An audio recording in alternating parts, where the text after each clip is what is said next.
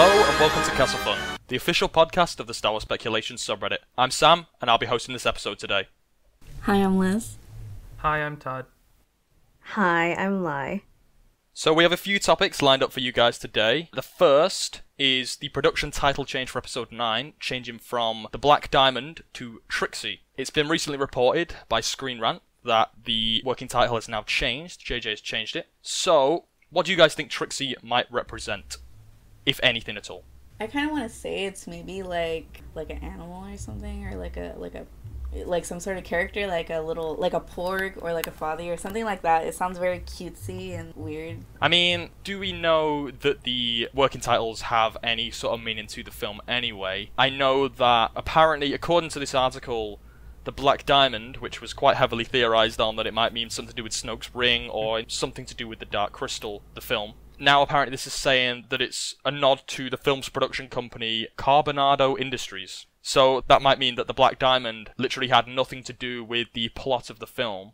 So That's maybe this whole this whole speculation with what Trixie could mean is kind of pointless. Yeah, they could have also changed it to throw off the scent as well.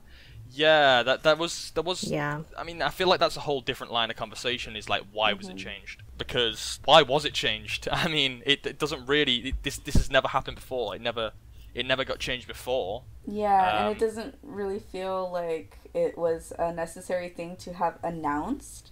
Hmm. It, it's something that not everyday people know, so to have that come out is kind of strange.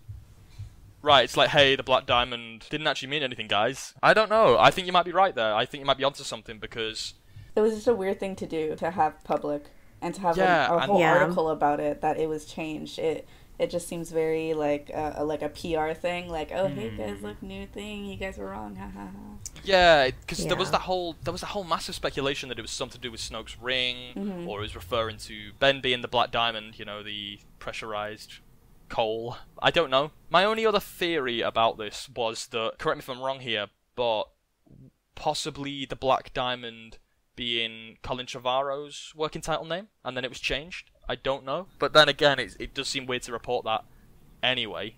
And then they just explain that, that that was the case. I thought Colin got fired a long, a long time before Yeah. the Black Diamond title came out, right? I'm go- I'm going to agree with that, but I, I don't think they'd have made a working title while Colin was actually working on the film because I'm not even sure if a script was written back then. It was probably just the uh, the overall outline of the plot. They have highlighted the fact that it's Trixie with the I and the X capitalized, so who knows? Maybe it's just something as as silly as that that it's you know IX is nine.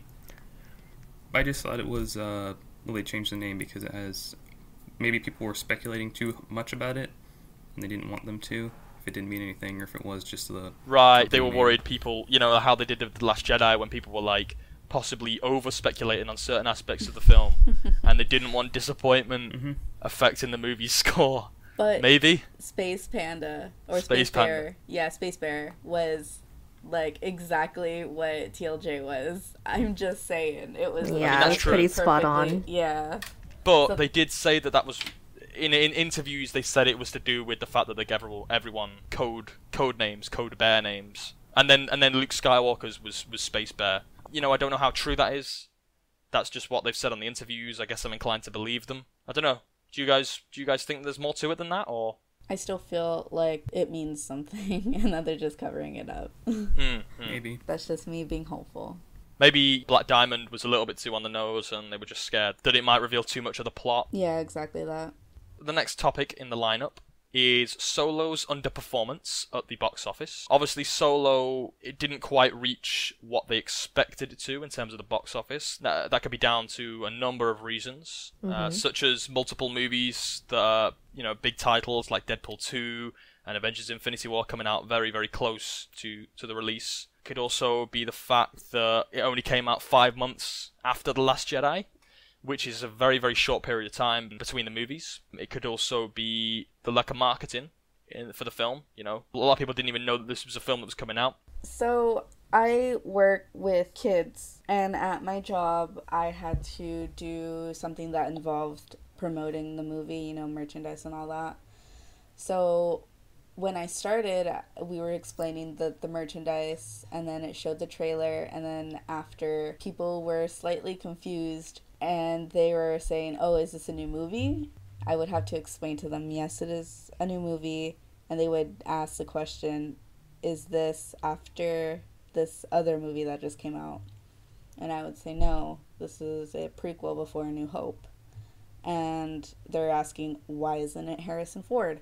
and then I would have to explain this is when he was younger and before he met Luke and Leia and all this and it was it, it was quite strange to see an outside perspective because we here we know what's going on everything that's happening and to like the the average consumer this was a very very strange thing for them they didn't know what this movie was they just knew that it was a new Star Wars movie well, I remember the same thing happened. It wasn't maybe not quite to the same extreme, but I remember the same thing happening when Rogue One was released, and people saw Felicity Jones and they thought, "Oh, why have they recast Rey?" or like, "Why is you know why is Rey now uh, in the in the place where the Death Star is?" You know, oh, that doesn't make really? any sense. I never heard that. Yeah, I had I had some real life friends. They were deeply confused. They thought that Felicity Jones was Rey. They didn't even realize they were different actors. They just thought that she was oh Rey. my Oh. gosh. Yeah, Wow. and I had to explain to them. I was like, "No, this this this isn't to do, anything to do with the Force Awakens. This is Yeah. a completely separate film." Oh my god. It seems like the anthology films are sort of confusing for general audience. Yeah. So. Well, I mean, when you think about it, we've never had anthology films before. It's a completely foreign concept. Right. So to what I mean, to the more hardcore Star Wars fans like us, that Yeah. we're familiar with like comics and books, things taking place outside the main saga of films, and we know that there's this massive universe outside the the, the Skywalker saga. But most general audience members, they're not familiar with this concept. So when they see a film taking place outside that, they're like, why is this being made? Why do we need to learn about this? Because they just don't get it. They just don't get the reasoning behind it. They don't realize that Star Wars is a massive universe to explore. And I, I do wonder if if that's that's one of the reasons why Solo didn't perform quite as well as they expected. I think they should really uh, consider like uh, not a rebrand, but like, uh, well, I guess sort of like a rebrand for anthology films, like uh, promoting it like, oh, these stories will be coming out. They're not connected to to the main saga, but there's something new. They might be connected to characters you already know, but it's you know it, it- it's like outside because I feel like people are confused as to like uh, it's main main saga anthology main saga anthology and then it's gonna be this last one main saga and then we're gonna get probably like two more anthologies after that and then it's gonna go into maybe like rian johnson's like other trilogy or like creators mm. are gonna make their own thing yeah, D&D. I mean, I, I mean, I can't like stress enough how much I hate the branding of a Star Wars story. Like it's Yeah, like, it's hey, this kinda film and then a. Star Wars story. Yeah. Like people, when people look at it, they're just seeing Rogue One, Solo. Mhm. Like they're not that. That is not instantly going Star Wars to them. Mm-hmm. That's not. That's not clicking in their brain that that's a Star Wars film. Mhm. So like when they're just I don't know like going past the cinema, seeing what films are on, or looking on the internet what films to watch, Yeah. they're not seeing Star Wars. yeah If if I was in charge of the marketing, I would plaster Star Wars all over that. Mm-hmm. You know, it's like I would have Star Wars Rogue One, Star Wars Solo. Yeah. It, it would just make a lot more sense to It me. I don't think it would confuse people. I think a Star Wars story is confusing people even more. because it's at the end and usually Yeah. it's It's at in the end. very small writing yeah. you need to work on the marketing and explaining this to the general audiences. yes because They're really like general under the public they, they really don't know so no wonder people are getting confused. I don't blame them. I sort of use my sister as like a gauge for general audience to see what's you know what's catching on with her and what's not. And uh, yeah, she she was like kind of interested in Solo, but didn't even know like it was being released soon. So Yeah. the audiences audience members that aren't like keeping up with like the release schedule of films. Right. Every Star Wars film so far has been a year after the last. You know, you had The Force Mm-hmm. Awakens, then Rogue One, then The Last Jedi.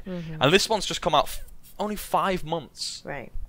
5 months after The Last Jedi. hmm People just weren't expecting it to come out and then and then before they know it it's like, "Oh, a a Star Wars film's come out. I didn't know that." Yeah. Messing with the annual release date really hurt Solo and people knowing I it think they did that because they knew it wasn't going to do good.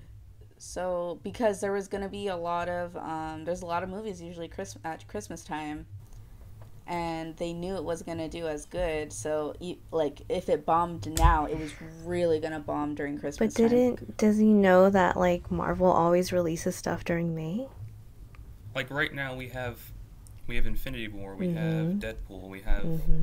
Jurassic Park, we have like tons of movies coming out right now that are competitive. Last Jedi. The Last Jedi. The Last Jedi was originally going to come out last May. Yeah. Oh yeah, and so was uh, episode nine. Uh, yeah, episode Yeah. nine was supposed to come out next all May the too. Mhm.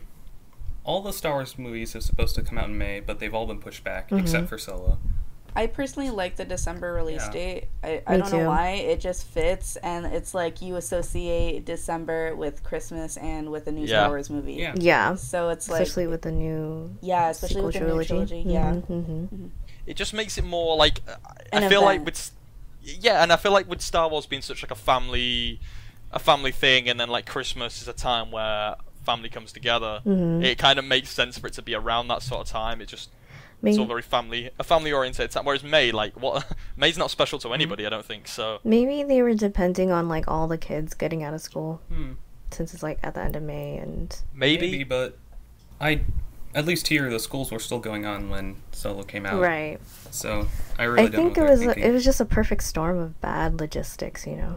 yeah. Yeah, and then not to mention, I don't know how big of an impact this was, but Last Jedi wasn't incredibly well received by a lot of audience members. Well, and I do wonder maybe if that had anything to do with it. It probably did have some things to do bit. with it. If people weren't, im- and I don't mean I don't mean just boycotting. I mean if you're a general audience member and you go see the Last Jedi and then you didn't enjoy it, and then a new Star Wars film's coming out, then you know five months later and you're like, I still don't really enjoy the last one, so why would I go see Yeah. this Oh, one? that's true. Although It could have a lot to do with it, you know. If there was a year between it, I mean, people have it's- people would have forgotten the Last Jedi by the time that comes Yeah. in. They're like, hey, a new Star Wars movie, Yeah. but five months isn't a long period of time, really. that definitely was a factor. Although going back to what we were discussing earlier, most people I've talked to just didn't know it was Mm. coming Right. out or know, know and it I think they depended heavily on like TV adverts versus like online or I don't know YouTube because I didn't really see a lot of YouTube um, solo stuff personally. No, it just wasn't but- really a, a heavily marketed movie at all. Maybe they spent too much on the budget of the actual film. Yeah, because the budget was doubled during production once uh, new director took over, so that may have eaten into their marketing budget. It's not only I think potentially, more yeah. expensive, but they don't have any more money. well, if you think about it, if they had to, yeah, if they had to spend a, a bunch of money on reshoots, uh, because it sounds like a lot. I mean, if you look at the film, it seems like a lot of it was Yeah. reshot. Probably, probably most of it, half. like over of it. half. Oh I wow, think okay. over half for sure. Um. I think I think even more Yeah. personally. So that's yeah, that's like, and then if they already shot a bunch of stuff, and then they got to the point where like we can't use this, Mhm. we're gonna have to create a pretty much entirely new film. That's gonna cost a lot of money. And They hired new actors like uh, Voss. and then like you, like we've said, you know, Deadpool two, Avengers: Infinity War all did incredibly well at the box office. So that was probably taking up a lot of people's a lot of people's cinema time and money. So uh, it just wasn't a good combination all around for Solo, and I think it was kind of destined to fail. I don't think there's a lot it could have done to actually do good. I am Yeah. hoping for a late surge in, uh, you know, later on, or maybe like the the Blu-ray will will get some good sales because we're going to talk about it later. But you know, in my opinion, it was a really good movie. The, it, it deserves the love, but we'll see. We'll see if it if it gets if it gets it in time. Maybe it'll be the maybe it'll be it'll be the cult the cult classic Star Wars Maybe. movie in, in ten that, years time. Yeah, I can totally see it being like a, a cult classic Star Wars fan film. It was it was a real dark horse that film. Like no one expected that to be good. I mean, even I didn't. Like I I remember like probably mm, maybe like a year before it came out, I was even debating not going to see it in the cinema. So if I if that is me as like a, a, a Star Wars fan as big as me, debating not to go see it at the cinema, what are what are like most casual fans like Solo? Like I'm pretty sure most people weren't that interested in seeing the movie in general. I don't know. Either way, it underperformed, and we're gonna see where it goes from there. I mean, what what did the article say? Did it did it say anything about you know what they, what their plans were or It just said that they were gonna study the logistics of everything and and figure out why it happened. But hmm. the thing is, I've I've even though like this didn't do as well as any of the other Star Wars films, I feel like one bad quote unquote egg box wise is like how is that a dent in the Star Wars universe anyway? overall, Right, personally. right. Exactly. Yeah. And I thought it was a great movie. So it's not like it was a terrible movie and also like a box office It- flop, it quote bombed, unquote. yeah. You know, so So it's been just over two weeks now since Solo hit theaters or cinemas, depending on the word you'd like to use. And I think that gives everyone enough time to have seen the film. We certainly have. We're just going to have a little bit of a, a conversation about the film in general, just giving a quick, well, just giving our thoughts on it, uh, what we liked, what we didn't necessarily like, uh, what we hope to see in the future. But yeah, so we'll start with favorite scene. What was your favorite scene in Solo: A Star Wars Story? I actually had a couple of favorite scenes, but I think from the beginning of the movie when Han and Qi'ra got separated, I thought that was just acted absolutely beautifully. Hmm. And then the hand on the glass and the dice, oh my gosh, it was it was it was Rough. Good. Yeah. oh yeah.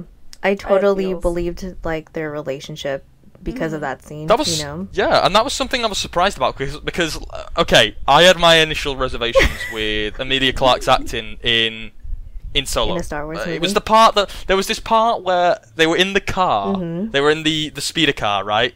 And she says something like, "Oh, we'll never have to do what the emperor, the, we'll never have to do what the empire tells us ever again." And it just, I don't know what they were going for. I don't know if they were going for like a kind of like a teen idealism, Mhm. campiness sort of thing, uh, but it just came off really. It just it the tone wasn't the same for any of the I, of the I think that was uh, on purpose because they're trying to show how naive both of them were, thinking they were gonna both get off the planet. You know, and I think. I mean, I get it.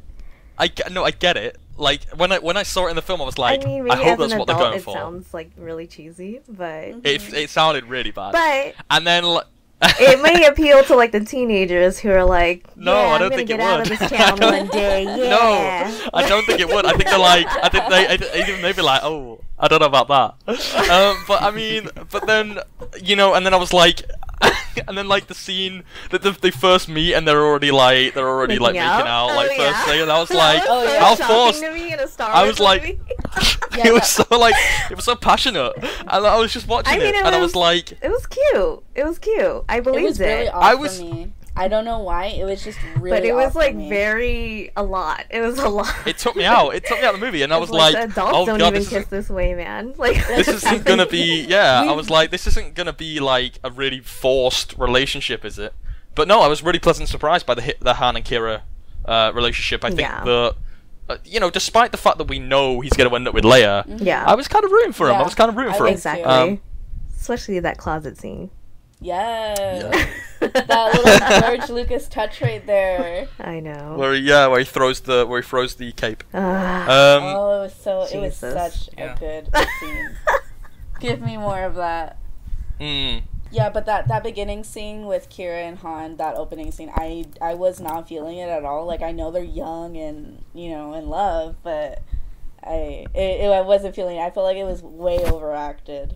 Yeah i think it was it was just kind of weird it was just like really it was really non-star warsy for me it was like Yeah. really And, and, and like we, what if we it was actually like the never Miller seen- version? Like what Mm, if? maybe, and, and, and it's like we've never seen that much like PDA in Star Wars. Usually Mm. it's like very Yes. slow, nice kissing. That's why it shocked and the it's hell like out this of me. is like whoa. Mhm. That's why I was like, I think they are going for like a, you know, a young lovers thing, and if they are, then I can see that and I can accept that. It just, it just, it was really jarring to see, like in the movie. But yeah, no, I agree with you, Liz. The the scene where they get separated, that's that was one of the scenes where I was like, this movie might be good because I was on the mm. fence. I was on the fence. I'll tell you where I was up on the fence till. I was on the fence up until about the point where Enfys Nest showed up, I think, for the first time. I was on the fence about the movie. I was like, some parts are good, some parts seem, mm. and then for, from then on out, I was like completely on board with the film when Enfys Nest showed up, um, completely on board. But yeah, you know, that was one of the scenes where I was like, this movie actually might be good. My favorite scene, I think, was like the last scene when uh, Beckett turns on them and then leaves and makes Chewie go, and um, it just, just all the dynamics of betrayal that was happening in that last scene when Yeah. Beckett betrayed them. And then Qi'ra betrayed. betrayed Dryden. Qi'ra betrayed Qi'ra- Han. uh, Han Qi'ra just betrayed did a lot of Beckett. like everyone. Everyone was betraying each other. Yeah. It was, it was, Yeah. it was like an episode of Game of Thrones. It was, it was And poor Chewie's just there like, I know, what like- do I do? just using me for my brute strength, I guess. But um, yeah. I I like that scene because everyone it, it was just it just for me felt like that was the whole point of the movie It was just like everyone will do something to survive. And Mhm. It was the perfect conclusion for that film. Yeah. I, I genuinely agree. and sometimes Mm-hmm. survival is more important than relationships. I think I they should have marketed that like that point in this movie. Like how in TFA they're like the whole the force is strong in my family type of deal. And then in TLJ, I don't know how they marketed that. And then in, in, in Rogue One it was like, oh, I rebel. Like that whole like feel of the movie. Mhm. I feel like they didn't really market it uh, like as like oh um you know survival type of thing you know like you do whatever um i think the only way we got that was the line that beckett says to chewie like something about don't trust anyone or Yeah, like assume everyone will betray Yeah, you, and you'll never be everyone will disappointed. betray Mm-hmm. Yeah. I feel like we got a little bit of that with that line. And actually, my younger brother, once he saw that trailer, he thought Wow. Beckett would betray Han. I- I mean, it literally that, turned so- out that everyone betrayed Yeah. Han except Chewie. Yeah. And I really liked that. I was like, Aw. ah, Chewie and Yeah. Han and Chewie are, are bros. Chewie. You know. It makes the scene in The Chewie's Force Awakens best. so much like I did. Like I've always liked Han as a character. I've always, I've always liked him to some degree. He's never been like my number one childhood hero. But this movie, I really liked Han in this Oh, movie, yes. like big time, and it's made his arc from the from where he start. And this this is all we this is all we can really ask for the because I was initially very very worried about them doing f- character anthology movies Right. like based on like specific characters, like like Marvel does. Mhm. It's really worried about like origin stories. And this is what we can ask for for the for these films. It's made Han's arc throughout the entire, you know, what like five films he's been in now. Mhm. It's made it work perfectly. More richer, It's, it's, I think. There's yeah. A, yeah, there's a start. There's now a start to his. There- There's because you know now it now it seems it's made the A New Hope arc almost like the middle of his journey Mhm. yeah instead of the start of his journey, and I think it kind of works better. Yeah. I think it works better that way. And I was initially like, do we really need to see him become this cynical guy? And I think in a way, yes, we do, because it, it, it kind of comes full circle. Yeah, he goes he's from of a being jerk a in A New Hope, so it's like he's a he's a big time Yeah. jerk, and he, he's you know he's this naive. Um, I like Naive. soft Han. it's like Yeah, Han. I like uh, self-sacrificing Han. It was cool seeing. Him. Well, yeah, he's a, he's a, he's a Yeah. naive young boy who, who believes the best in people. Mhm. And then he goes from a naive old man that expects his son won't stab him through the chest with a lightsaber. Wow. Oh my Although I think he did expect it, but you know, anyway. He was like, "It's Kirill all over again." I'm just kidding. Exactly, yeah, exactly. I think it, it really does work for the entire trilogy. It does. Um, and I do hope we see more. Uh, well, not trilogy. I guess the entire the entire rest of yeah. Han's oh, arc. yeah. hmm Um, because yeah, I mean, it was just a great a great film for that. Oh yeah, can I say too? Okay, my other if if not the betrayal scene, of course, like when Han meets Chewie. God, that like Yeah, that sold my their relationship to me for like the That was rest of so the saga. Like so great that they worked together to escape. Like, Yeah, and they weren't initially they weren't initially buddies. You know, Mhm. that was that was quite cool to see. Um, but they they became buddies very very fast. um, Todd, what was your favorite scene? I was gonna Okay. say the scene where Han met Chewie. Uh, I really liked the way we met Chewbacca for the first time as like this like animal. Yeah, he was like, eating feral. people. Like, yeah That was Oh no my joke. He was Yeah. eating people. Yeah, that was really the way because like the everyone's scared of Wookiees in the OT. Mhm. Oh, I saw Like, like this movie and made me so- realize how scary Wookiees could be.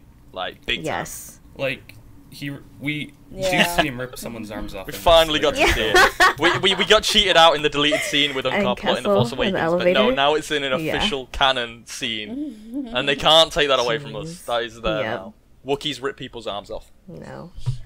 oh can we please talk about the Kessel Run Yeah. Of course. like what it was so visually beautiful and it was Yeah. so funny Do you know what though? Like I I completely agree, but you know was Luke, super our own our own Luke, uh, Mhm. Kessel Fun's Luke, he did not like the the color palette. I think he. I mean, uh, when he when he's on the podcast next, I'll try and get him to explain Why? it more. I know I had a I was a bit a massive disagreement with I him about this. Like He he, he felt that it was it was too. I mean, dark. I, I've heard this complaint a, a lot that it was a bit too dark.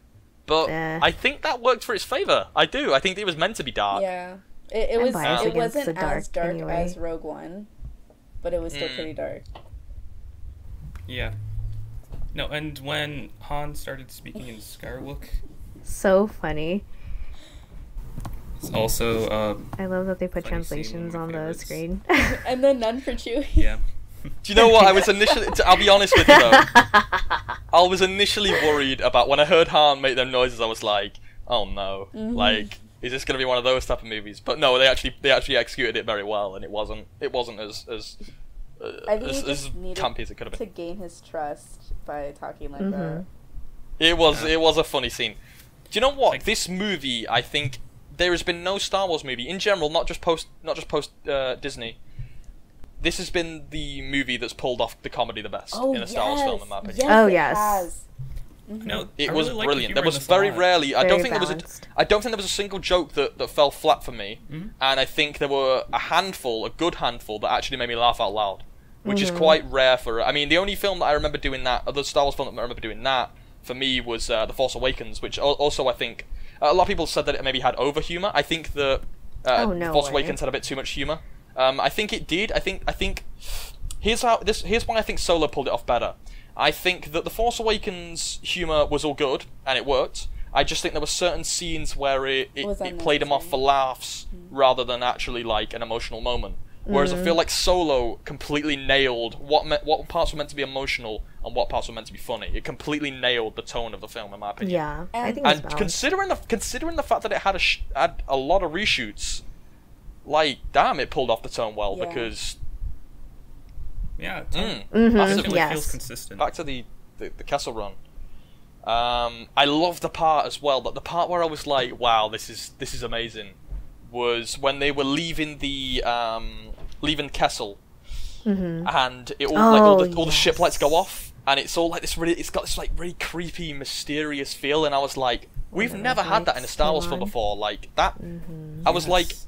Man, they, they should really do a Star Wars horror film at some point Yeah. because that That'd I, re- I totally got that vibe from that. Like, I was like, damn. I mean, it was Yeah. such a I don't want to say filler scene, but it, it didn't really add much to the plot. But it was so good. It was how you do. It was like It you know, move over Rathtars. Like that is not how you do a, a filler tentacle scene. No, this is how you do a filler tentacle scene. This was awesome. um, and uh, you know, it was just brilliant. Um, but my favorite scene in the movie, I guess maybe it's not really. Sp- I guess if I had to pick a specific scene, um, it would probably be the introduction of Dryden Voss.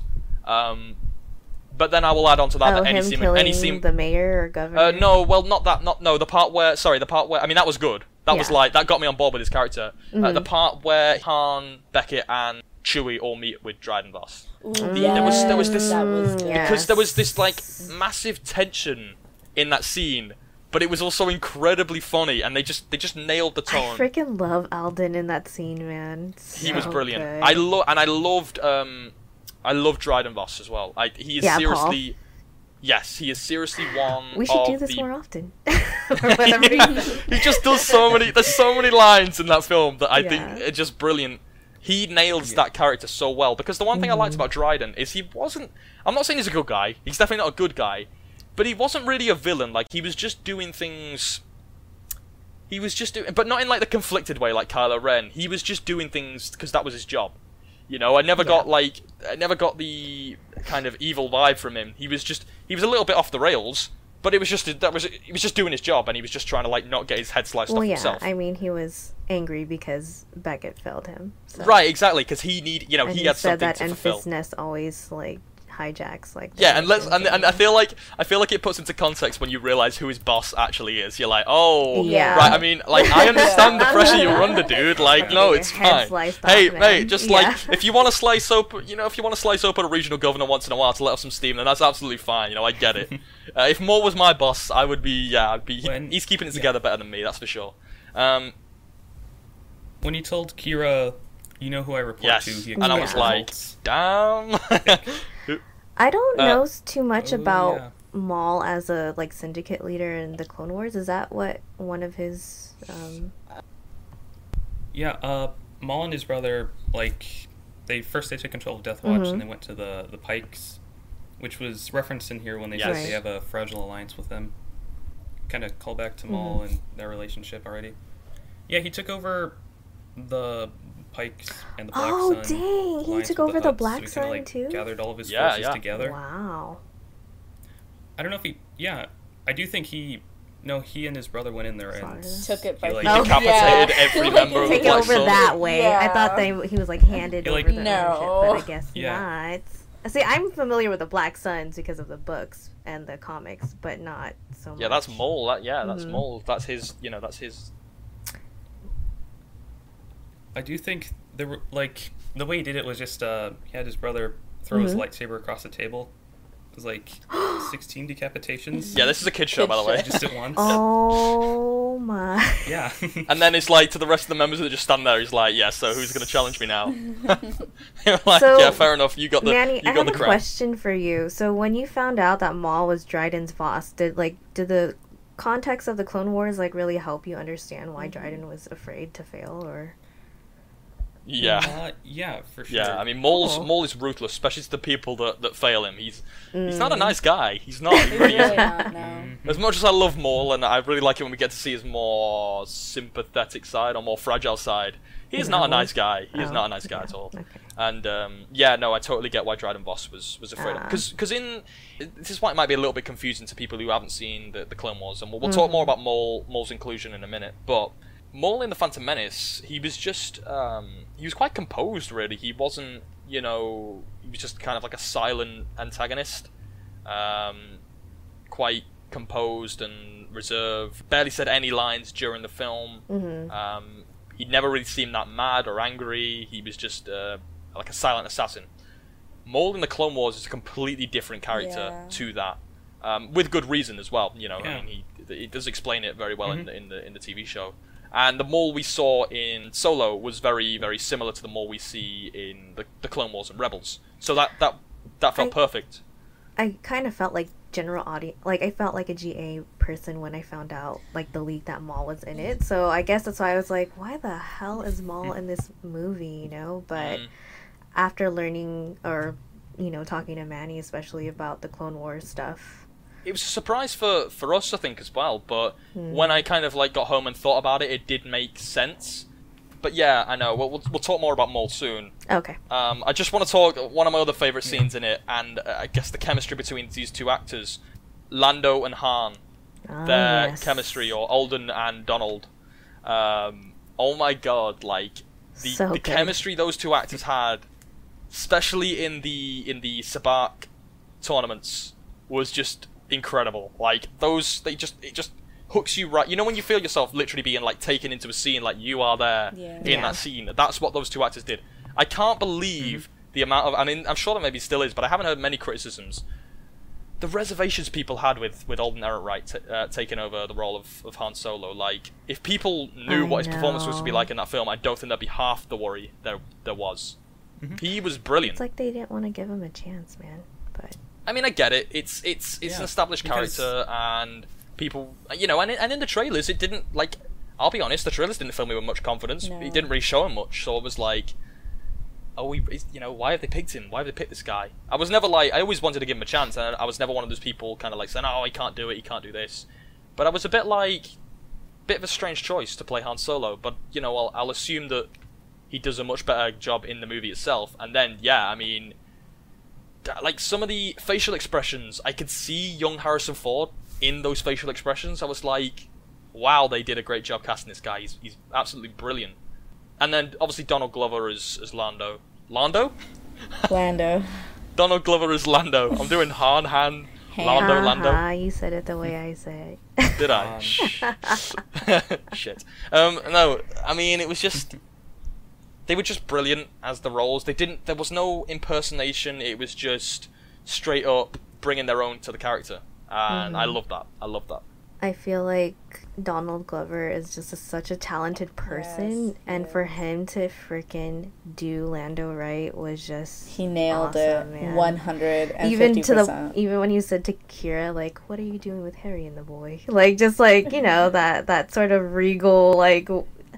entitlement and like I don't know. I just love the way that Donald Glover gave attitude to Lando and it just because it made 'Cause, sense. yeah, I, I- there was he was a different character than he was in than he was in episode five. I feel like he was a very different.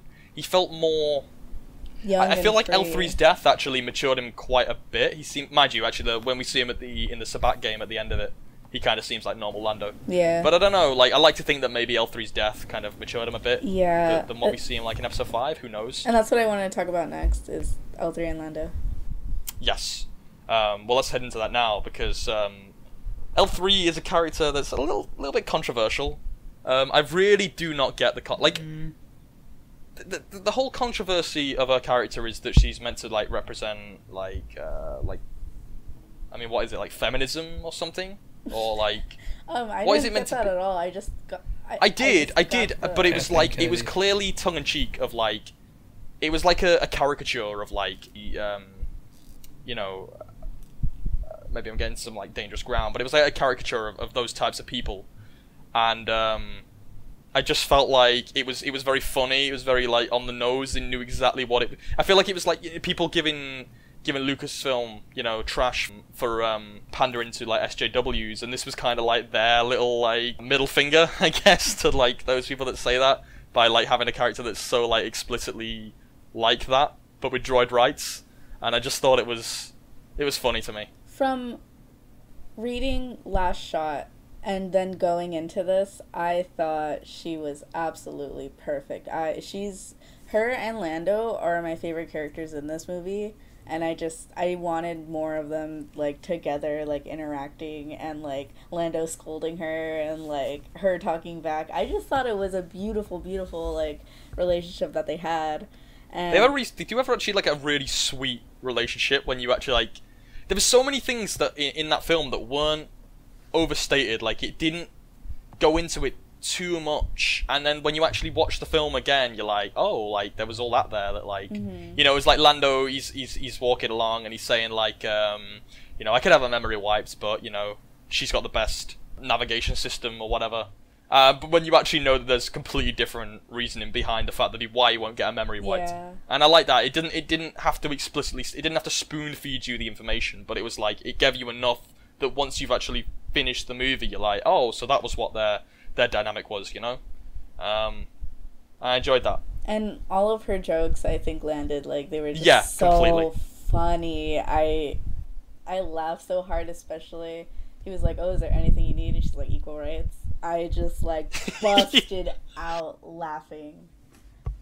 She was exactly like in the book. I, I if you read the book, it it just gives so much more to her, and she is just so.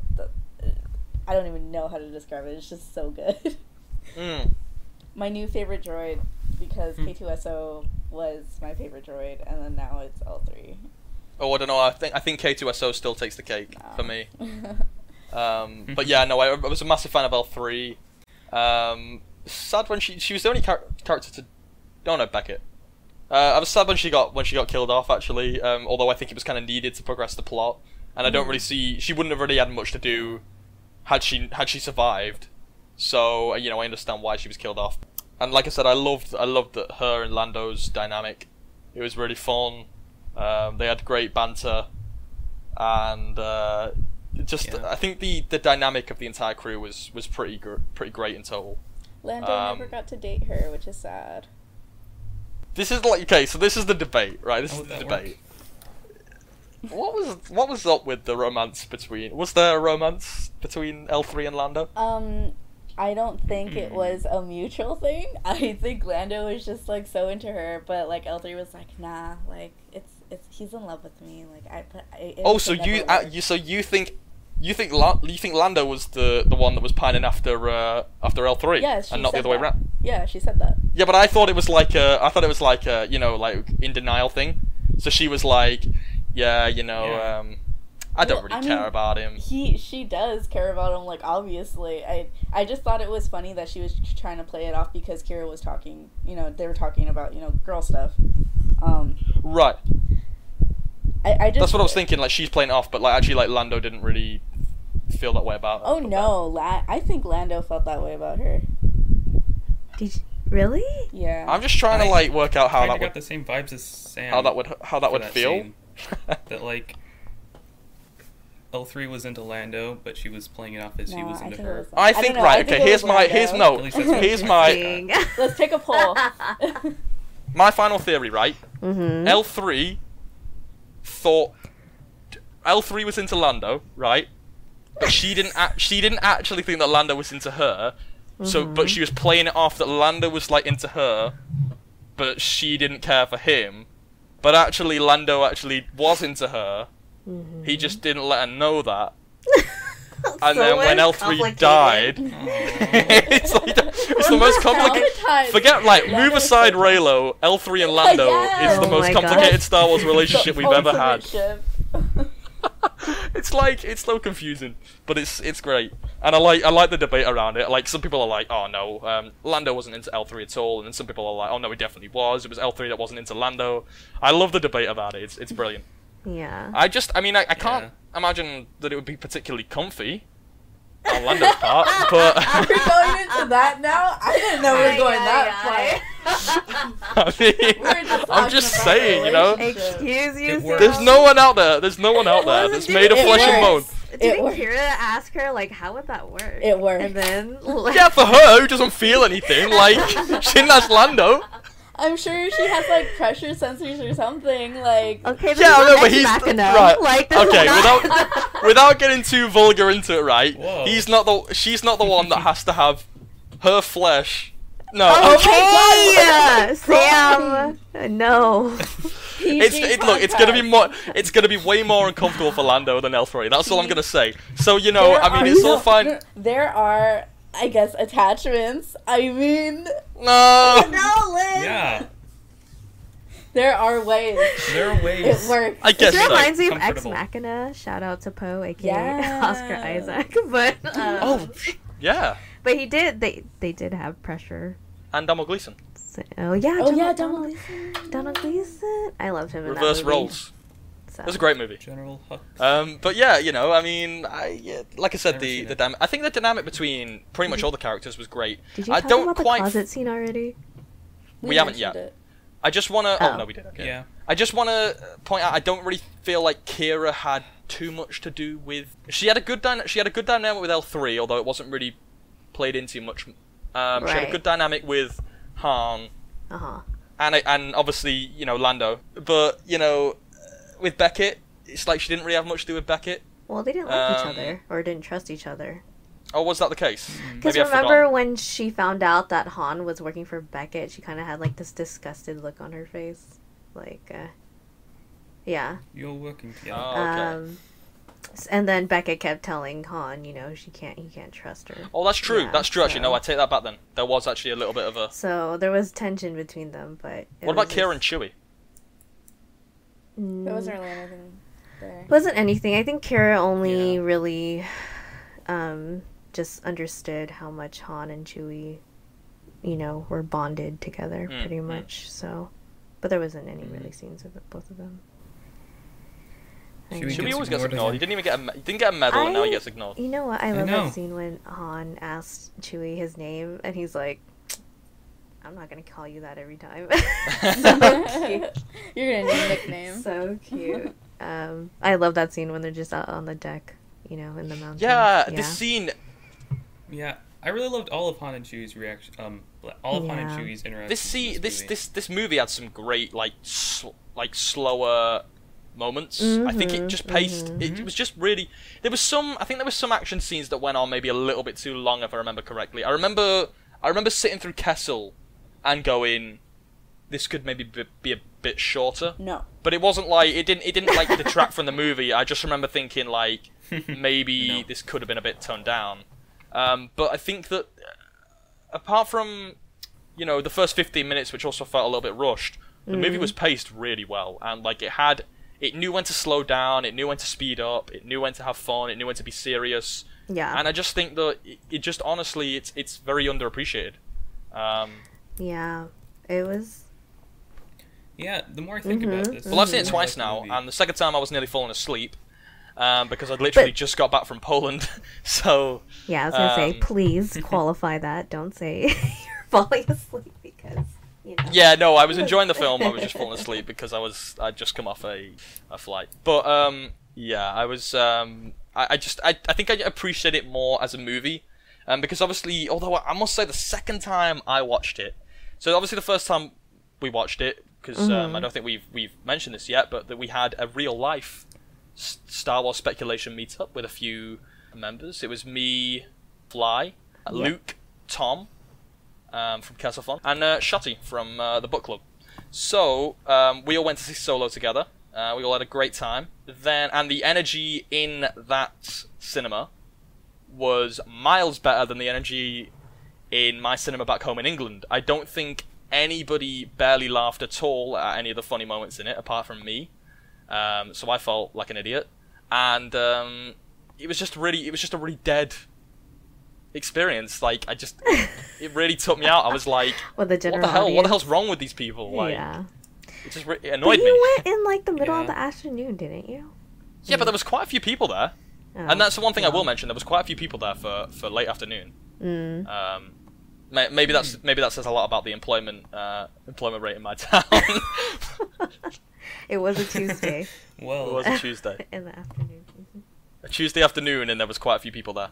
Well, I mean, I watched it twice too, and I liked it. I enjoyed it just as much as the second time. You know, I mean, same, of course, it, it was a little different since I knew Yeah. what was gonna happen. But I was so excited to see what my brother and my sister were gonna react to. Like I was like Right, clutching right. their arms. So- Unfortunately, unfortunately, like jokes are never as funny the second time round. So like I didn't, you know, while a lot of the enjoyment the first time round came Mm. from seeing the jokes, but then uh, it kind of made me Yeah. appreciate it more of a, more as a movie because I wasn't like distracted in, in inverted commas by the jokes. Right. Um, I could actually like just judge it as a movie. Didn't Manny? Manny, didn't you? I mean, Todd, didn't you um watch it twice already, or no? yeah, I've seen Okay. it. Uh, So we've all seen it twice. now. Uh, I enjoyed it still. Uh, like you said, knowing what's happening Mm-hmm. uh, was a different experience. Yeah, the Maul the mall payoff um, is is quite heavily foreshadowed in the film. Like it's not just like, hey everyone, here's Maul, like you know, this fan favorite character. No, it's actually it's actually quite heavily foreshadowed in the film. I knew Same, going into it with that Maul was going to be Right. um, in the movie, so. But I didn't know. I didn't really know happening, where he was gonna really be introduced. I was like, So- are they referring to Maul here? Like, if they are, that's cool. Um, and then obviously when Maul was uh, re- revealed, I was Yeah. like, okay, yeah, that works. I thought Dryden was gonna call upon him, so I was very surprised when Qi'ra was the one. Yeah, it was kind of like a yeah, it was cool. Mm-hmm.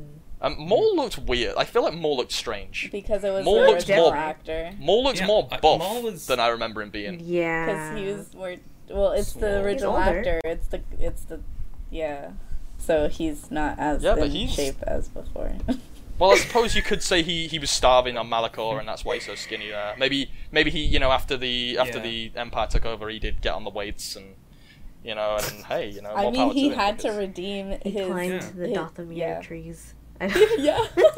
he had to redeem his like I don't know his like manliness or something. I don't know like. Why? Because he's not got a. Let me go. Ending with Clone Wars, Mm. he was taken by Palpatine, and with a comic book that was released, that was going to be the episode. Okay. That is still canon. We have him facing Palpatine again and Mhm. facing General Grievous, and I think he loses most of his forces, and he gets left on Dathomir. Mm. So we have him going from almost nothing on Dathomir to Rebels, where he's pretty much left on the same place in, you know, Malachor. So we have this whole arc of him once again becoming a crime lord and be. The one thing we do know is he's definitely running with the Inquisitors sometime pre-Solo because he has the Yeah. um you know the saber his new saber, and it's it's Mm. fashioned from Mhm, He has the the. Inqu- the, ins- the Inquisitors. He's I think that was confirmed, right? He, he killed Inquisitors and he and he stole their sabers Yeah, and kind of crafted uh, his new one. Yeah, Interesting. so he's definitely Token. run into Inquisitors. So this was before. And how many years before Re- his Rebel? It's like about sort of ten years before his Re- or like eight to ten years. Yeah, uh, eight, eight, nine years. Okay. For Oh, really? Rebels is Okay. this because Rebels is yeah Rebels comes. I would think, love it. before New Hope. I would love it The last if Qi'ra is But somehow thought- to do with his ab- abandonment or, or like Yes. um, on. Yeah. Yeah. on uh, Dathomir. Like she Alright. betrays him. Mhm. Could Qi'ra take over Syndicate? the whole Mm-hmm. Oh, I could Oh, totally see no. her doing that. I could 100% see I her would doing that. love that. Hmm. Because then they could bring then they could bring Crimson Dawn into like even the sequel trilogy era. You know? Ooh. Yeah, because we do have the New Republic dealing with Yeah. the Oh. crime syndicates coming back after going into hiding in Bloodline. That's uh, the major. Oh, yeah, no, yeah, I do one remember that. of the major. But was Crimson Dawn mentioned? Mentioned no. I Hmm. I don't think Crimson Dawn was mentioned. Although if it did, I wouldn't have noticed it because Solo came out. But that came out Hmm. years ago before. Even. I think Crimson Dawn okay. I wonder when I wonder when for Maul Solo. was introduced. Was I wonder if it was, you know, with um Lord Miller. I wonder if they were gonna introduce Maul or if it was a Ron Howard. Oh, I know the writer for the movie, Kasdan. Yeah, the writer for Empire Strikes Back. He wrote the script before Lord Miller came on to direct. I remember reading an interview or something with him, or an article that says he originally planned to have hints at Maul, like with the Crimson Dawn and all the Oh. references we've talked about. Those were all in the script originally, but he wasn't really sure if he'd be allowed to show Maul show up at the end. And they didn't get the go-to to actually have Maul show up until Oh. late in the production. But the the plan Well, let's actually talk about let's actually talk about beginning. The inclusion of Maul in a no in a, in a live action Meta? film and what it actually and where where where it actually leads the, the Yeah, yeah. Yeah, oh, yeah, sure, yeah. Sense we're Um, outside. because Yeah. we're now having a character that was believed dead by most of the general audience brought back in the Clone Wars, and now he's in a live action movie again.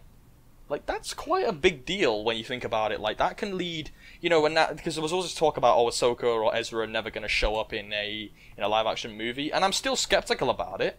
But it's definitely I'm not. a good. It's a good step in the right direction. Yeah. Maul showing up definitely opens a lot of doors for expanded universe stuff like the books and TV Yeah. shows coming into the new movies. But wasn't um uh wasn't one of the Syndulas mentioned in Rogue One? Yeah, we have in Rogue One we have Oh, yeah, uh, No, but these were cameos. This this was complete. in a frame. This was completely different. Yeah, Th- th- cameos and these yeah. were like, hey, we'll Yeah, Harrison this a please come to focus. the I you know, know control room, Was it and then see Chopper Yeah, like roll by, and then see the Ghost in Rogue One. It's like little Easter eggs, but this was like, this was like a straight up plot element. Maul is Oh, back. yeah. He's there. He's alive, and we know he's dead. Um, Rip. spoilers, Rebels. He's dead, which really Oh annoys me. Um, Wow. Me and Luke were talking about this. it, it's it's stupid in my opinion. It, it, Maul's death should not have been shown before this. I know. I understand. oh. I understand production times, and maybe Maul wasn't. You know, maybe they didn't even know Maul was going to be in this Mhm. before Rebels came out, and you know, and I understand how it's happened. I just think that if if it had been done in a perfect world, Maul's death would not have been shown. Because then, how excited would you be to see that Maul's back? How excited would you be that Maul's back and you don't know where his story's going to go, and oh, he's going to hunt down Kenobi, and oh, he's going to do this and that. And now, but we know he's dead. Mhm. Like we know ultimately that he gets stranded So on we have- Malachor, Well, and can't we say the same about Han?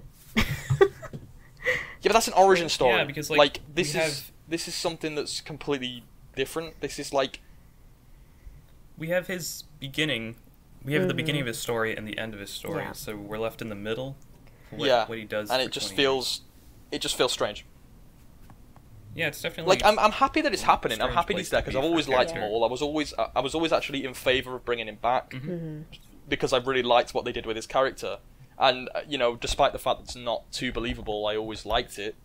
Um, I just think that you know, it just it's just strange. It's just it's just strange timing. But hey, I mean, it's I'm I'm happily surprised. It's just a little bit odd that they've done it that way.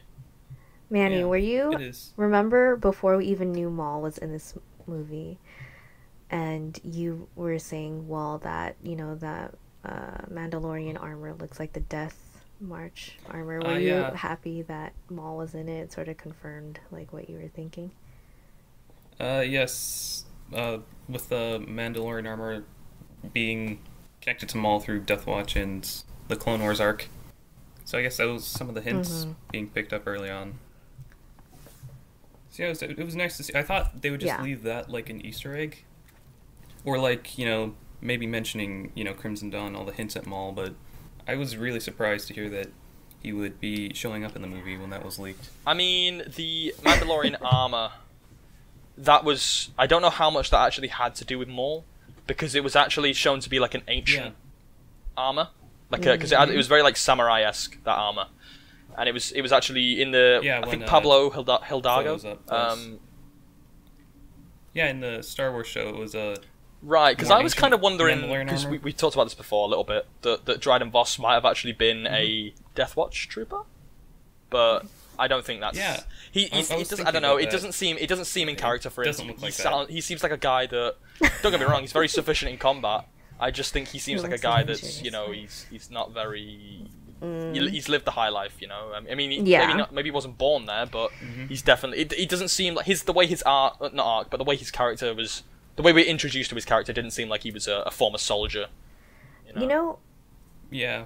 I don't think that's the case. Although I would like to see a character like that showing up because I think he had a couple of them left at the end of his the Son of Dathomir arc. So I mean, they could show up later, but definitely not with. well, he's Dryden. dead. um, the thing Yeah. that I liked seeing, um, because um, me and Manny have read a lot of comics together, and one of the Lando comics was about Palpatine's like pleasure. Was it pleasure yacht? What is it called? Uh, it's so cool to see a ship be used in luxury. You know, like Oh, it was Dryden's really- shit was cool. Yeah, I love everything. I love cool. everything about Dryden Voss. Like, So ah, So fancy. I know, and it was like the first time we had like a super fancy ship in Star Wars. So yes. you know, I thought that was cool. And just, Can we can we briefly mention the the score of that film as well? Yeah. I was really impressed by the the score. Really impressed. Do you know what? Sorry, I, I just mentioned this is like a you know I'll edit this out. I can't imagine how confused the audience is getting live because you keep calling him Manny Oh, I know. And like people sorry. are like Todd, Dang. Manny. Who who is this guy? Is it Todd or Edit that out. I was Crap, thinking of I'm so mentioning that. sorry. I do that every single time you mention. I'll have to my get yeah. I'll have to um. You'll have to That's- record like a bunch of different ways of saying Todd lie, and then I'll I'm just edit so them in. sorry. Hey, just I'm just thinking mention my that, editing. Like Yeah. Todd is his nickname or something. so, who the fuck has a nickname with Todd? Weird. It's still I- weird. I, I don't This- it. so sorry. This started so long ago, and I just call you Todd. I will not call you Manny unless something is wrong. The only time I call him Manny is like when someone else calls him Manny, and then I'm like, Really? it just kind of like, I, It's like, I yeah. I've I ever met. Todd Yeah. when I found out his name was Manny, so I didn't know. it's it's Todd. He's more Todd than Manny now. I know. I'm so sorry. He is Toddy. Manny, I More man completely machine. forgot podcast name Todd. Crap. Podcast name Todd. I'm so sorry. Sorry, audience. it It's says probably like, who Todd the on the fuck is she talking to? It says Um, Todd on the screen. I Yeah. know. But I talk to Manny so much, I and I call him Manny, and he responds to it. So it's like Jesus It's Christ, not I dog. can't. He No, only responds it's to one name. not that. I, re- I only okay, respond. anyway, I'll call you Todd from now on. I'm sorry, Todd. Uh, right, okay, Todd. Um, what were we talking about? The score. Um, the score in this film The was score, I was really impressed by, Oh, uh, especially Enfys. I mean, you know, Enfys Nest. Um, I think everyone. That's a lot of people's favorites Oh, from this, so this track. It was so Um, different for Star Wars. I, I first heard, yeah. The choir, Like, yeah, uh, it was like a children's. was it It sounded like choir? a mix of Yeah. children's and adult choir. I don't know, Mhm. but because I saw all the scenes they released on YouTube, and when one of them was when they meet Enfys Mhm. on the refinery planet, yeah, and like just hearing the theme, like for Enfys and you know what um, Han and the thirty hired guns and the Falcon before it just goes off, like that scene really like restored faith in the Mm. movie for me, or at least hmm hmm made me look forward to it. Like the the music, the way it looked, all of it. So I'm really. I feel like it partial to that theme handled, because of that. um, you know, like um, the familiar notes that we've seen in like films before, uh, in the Mhm. Star Wars films before. I feel like it handled that Mhm. really well as well. hmm Yes. Yeah, a lot better than The Last Yes. Jedi, which just uses Rey's theme yeah, I know. the Force theme. I know. I mean, I, Marshall's I liked. I liked the Last Jedi, theme in, but it was in very general is so confusing because it's like part of the Force theme is in his, and then it's and like so it. the tones like change Yeah. so much during It's his like- theme. Like if you listen to it in mm-hmm. full, I'm like, what the hell is going on? yeah. Yeah, like with The Last Jedi, Yeah. it's like Yeah. there are only four tracks that they could use for the whole movie. And with this, they incorporate the Millennium Falcon themes. We have like a from A New Hope when it's escaping the Death Star. We have the We have the Kessel asteroid- fun, Kessel yeah, Fun the Kessel theme. fun. intro. I, I was like, yes. So it incorporates those into scenes with the Falcon, but it's not just. You know, those I nearly and this. I'm not. I don't. I'm not normally sentimental about this stuff, so I don't know why. But I there was a. I got. I welled up a little bit. You know, when like the um, the sheet gets pulled Oh, off the Falcon, and then oh, like that music was- plays. I can't even remember what what music it is now. And it was just. It was like a really. the It was, like a no? different kind Or of like was it? It was, rendition uh, of like a previous. No, it was the Millennium But Falcon really theme, or at least slow, one of the themes associated. Yeah, with and it was like dead. Like Oh. oh, it was Yeah, good. yeah, it was a and then like the scene of where um, Han and Chewie both pulled the lever to like go into hyperspace. Yes. Oh was my like- gosh, I almost Uh, cried at that the first time I saw the movie. I was like, cool. that's so like that's so Star Wars. It just the, the score was great. John Powell did an absolutely fantastic job. like I could feel Han's emotions when he was flying the Millennium Falcon, Yes. and I appreciated that so much. Like during the movie, just knowing how. or when Lando told him and... to fly it, Mm-hmm. the look in his eyes. Oh my gosh, Yeah, like the Yes. it really magical feeling. No, it was it was honestly there were so many great moments in that film, and the score just really added to that. The score did not let it down. I feel like the ro- the score with Rogue One, it, while it had some good moments in it, it, it Mhm. also was kind of had some strange. Really, Strange I actually really like the road. Okay, the only new like Disney movie, Disney Star Wars movie tracks that I don't like, or like the the, the soundtracks I don't like, is Mhm. TLJ. I did not like Oh.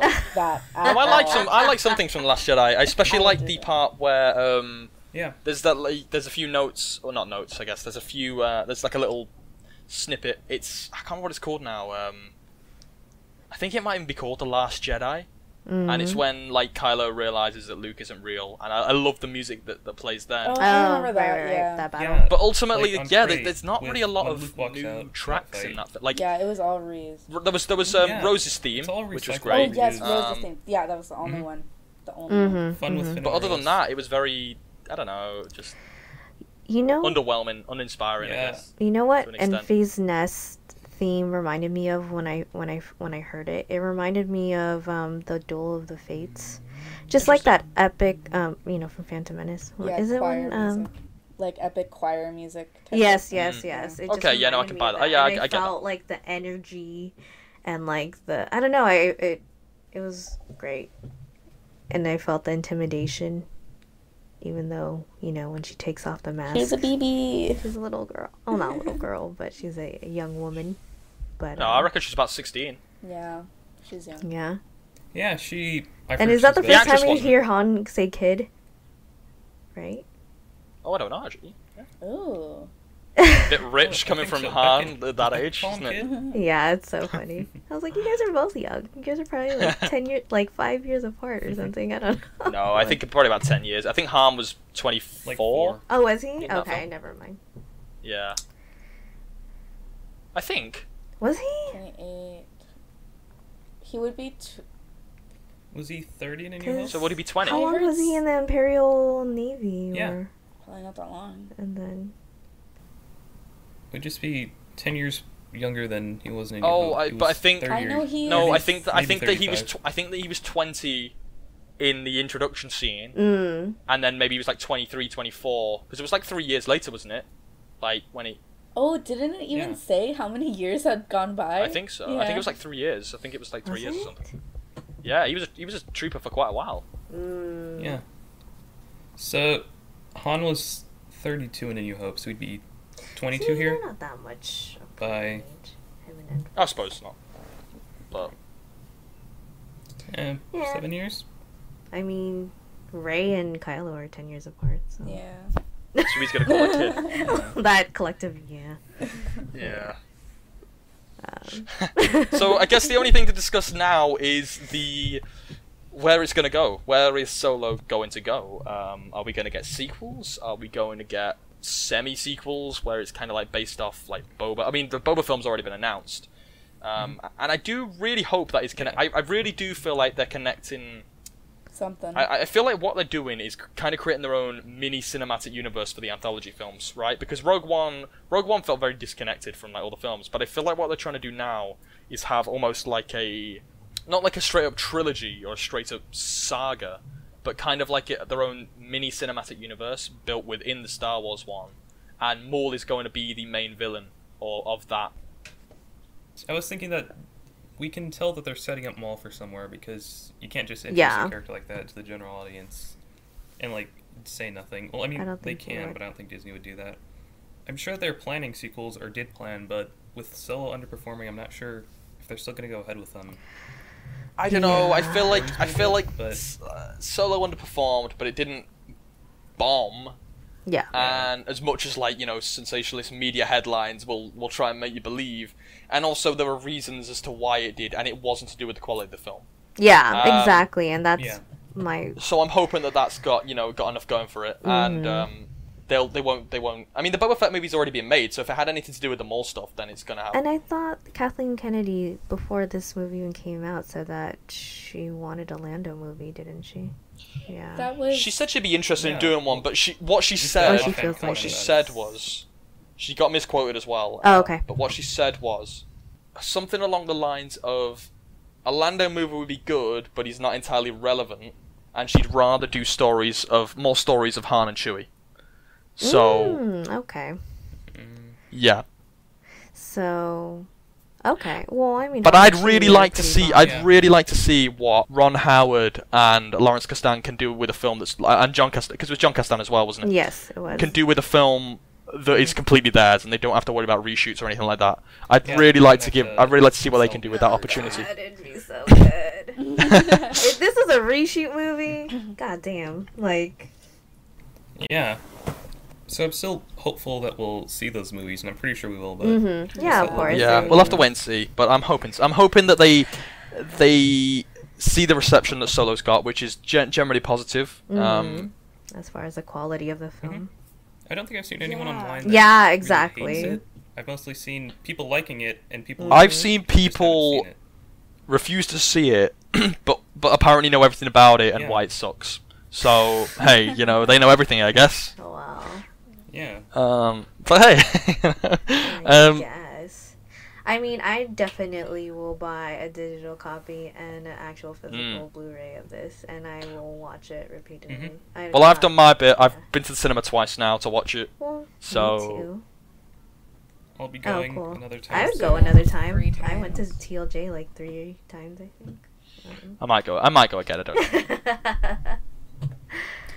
Yeah. I didn't even see TLJ that many times. I think I only saw it like five times, and I saw TFA like What? twelve times.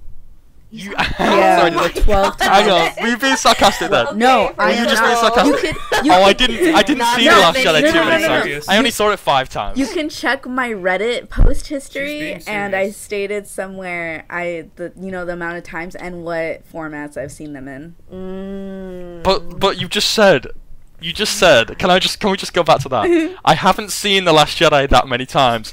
I only oh, saw it five times. I know. My Just God. in the Yeah. cinema. Just yeah, in the times. cinema. All in the cinema. Paid in Wow. the cinema. You watched. I watched TFA twelve. You watched a times. movie. You watched TFA 12 12 times? Oh my times. God. Yeah, that's a lot of money. That is a lot of money. But it was worth it. I was so happy for that movie. Doing it your was, part. oh. Mm-hmm. I mean, it was a good movie, but twelve Twelve I know. times. times. I. I was scared that they weren't gonna make any more like, after this. I was like, yeah, they bought Star Wars, but like, What? if this does bad, then I'm never gonna see another movie. I'm never gonna. You really, Oh, you no, no, really no, thought that the Force No. Awakens was No. gonna do badly. okay, this was my thought process. I the last time I saw a Star Wars movie in theaters was Mhm. Episode three, Right. and Sorry. This was like halfway through the movie. We had just got in, and, and I really wanted to see it because this was when I was like really getting into Star Wars. Like I was always into Star Wars, but like I never gone to the movies to see one as a kid. Mhm. So I saw like I saw like half of it, and then this was like my first actual like Star Wars movie, like full on. Like I was into it. I, w- I started getting into speculation, and yeah, I, I it was a really big deal for me at the time. Well, it's because Revenge of the Sith bombed so spectacularly that George Lucas actually had to sell the company from going into debt. That's what happened. But It's a really sad story. It's a really sad Yeah. story of Star Wars. It's just Yeah. so I can understand why you were so scared that Star Wars would, would be a financial bomb and that you had to see The Force I think Awakens that's twelve twelve my times to favorite save it. movie, and I want to give all my money. oh gosh, Just take all my money. Oh god, Twelve times. Twelve times. 12 Leash? My times. Lord, It was girl. amazing. Were you not bored by the twelfth time? No, I loved it. I absolutely loved it. I don't know what it was about that movie. Now I get kind of bored of it, but at the time I was like, "This is the most amazing thing ever." I get bored of movies quite quickly when I rewatch them. Like I have to leave. I have to. I probably see if I saw 'em- if I see them twice in like a pretty short period of time, then that that'll probably do me for like A few quite a while. Oh. Um, but I don't know. I mean, um, I can understand it. I guess. I mean, the, the Force Awakens was a great movie. Um, I think, but like I said, I think that I, I ha- well, no, I haven't said this actually. I think that I had as good a time with Solo than I did the the Force Awakens. I think the only reason why the Force Awakens might be like a little bit more up there for me was because it was like the first Star Wars Yeah. movie back. Right, right. like, Everyone part and of the their saga. mother saw it. Mhm. It was Yes. amazing. Um, with T uh, with TLJ, I honestly thought I was gonna see it more. I wanted to see it more, but uh, I don't know why I didn't. And now I watch the movie like constantly, like on a loop at Mm-hmm. home. But I, I really wanted to experience it more times in theaters, especially the throne room scene. Like just on Oh, a big screen, it was just visually the most beautiful thing I've ever seen in Star Wars. The Last Jedi is a film that every time I watch it, I like it even more. Oh, Like, really? Yeah, I because I didn't like it the first time I watched it, Uh-huh. but every time I watch it now, I'm like I appreciate it more and more. Mm-hmm. I find I find less things wrong with it and more things right with it, Mm-hmm. which is kind of the opposite of what I have with the Force Awakens to some degree. Yeah, like for for what you said earlier about all the like most of the jokes landing in TFA, I c- like I don't know, like there was more cringy moments for me in Yeah. that.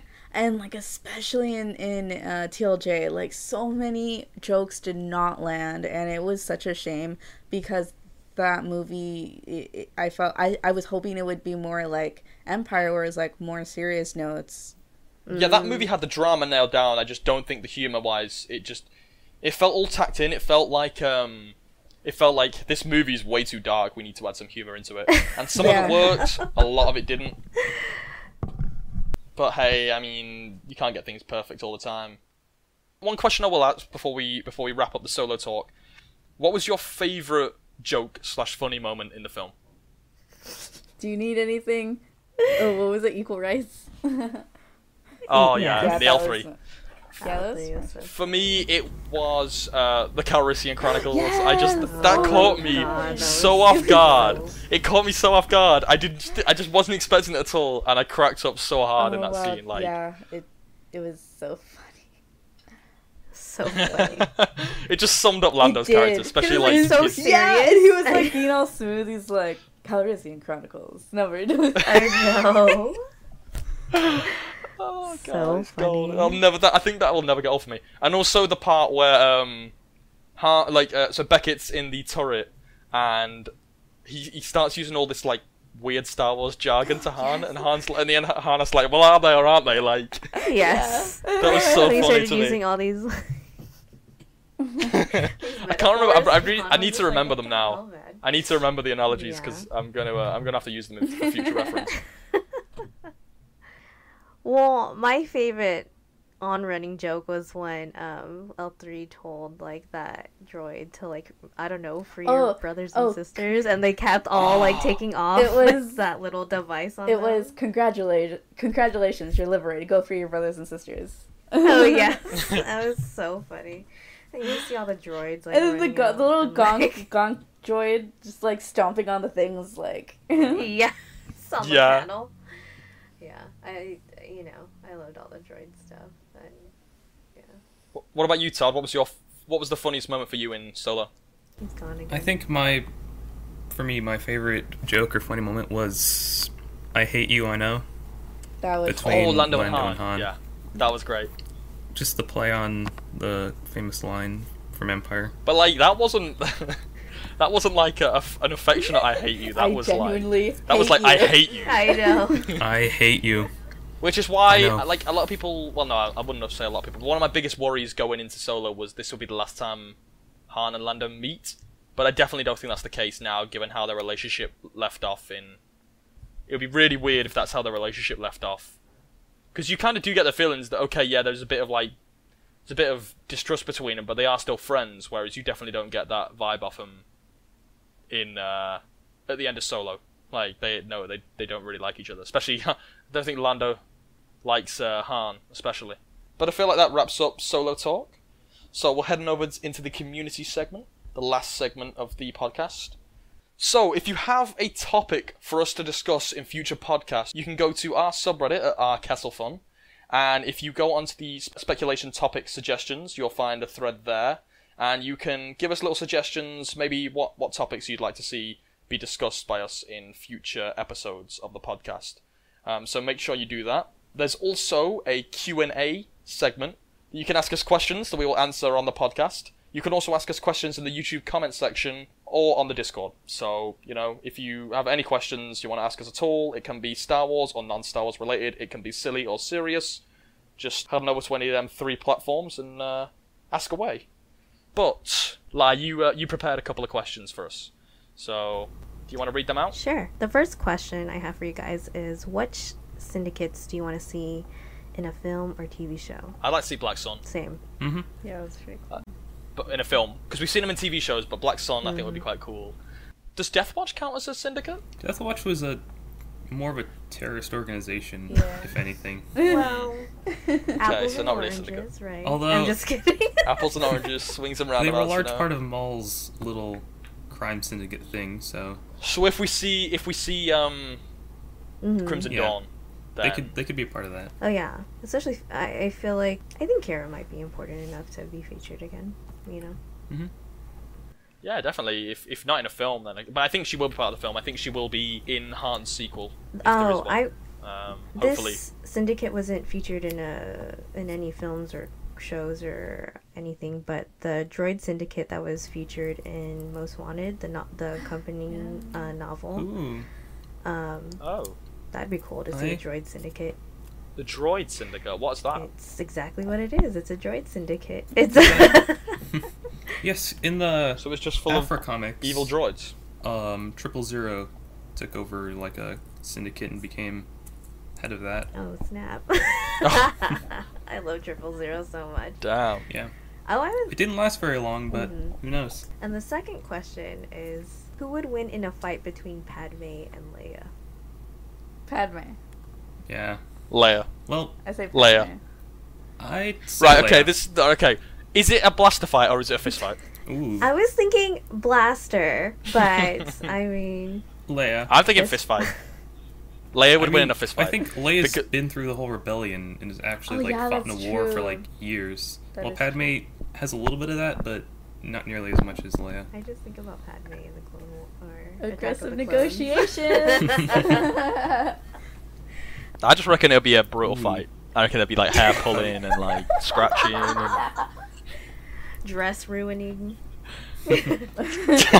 Mother daughter. Maybe. Oh no! Wait, it's got to get a bit weird now. well, if you make it weird, When I remember, like, you the- Yeah, you made it weird. well, we've had no, we've had um, we've had father and son, we've had Luke and Yeah. Vader fight, Ooh. so Exactly. What if Padme? but we haven't had like stayed it's alive, poetry. but stayed on the side of Anakin against their oh my god. And like, what? Stop. Well, then Leia would uh, Leia would have a lightsaber. Would- Oh, hang on a minute. Padme stayed alive Yeah. but stayed Yeah. with Vader. So she was. uh, So the kids- they were like, it's just basically parents against the kids, like So What if rebellion. Padme stayed alive, Vader got Leia, Oh, and Padme got Luke. So then Leia and Luke Leia were like pitted against each other. yeah. Luke That and Padme in, are like uh, the soft, the softies uh in their Soft boys. family, and like Soft. Leia's freaking hardcore, so she would Yeah. be a perfect apprentice for in one of the old comics, the ones with like what ifs, the I think it was the In New Hope one. Oh yeah, I remember uh, them. Leia was captured by Vader Mhm. after the Battle of Yavin, Mm. and he like trained her and turned her to the dark Oh, You And need then to give me the Luke number of fight. those. Snap. Yeah, I It's need to a- see that. Who wins? I I think that Luke turns Leia Oh, back to the light That's and boring. Vader. lame. I mean, what's he gonna do? See, sometimes being a softie does help. No, but You it was in the Star Wars. I think it was Star Wars side you'd be on. Infinities, A New Hope, five Mm, issues. hmm? I don't know, man. I think uh, the Vader with a Leia apprentice would be pretty sick. So Because even Yoda wanted to train Leia and not Luke. Ooh. Yeah.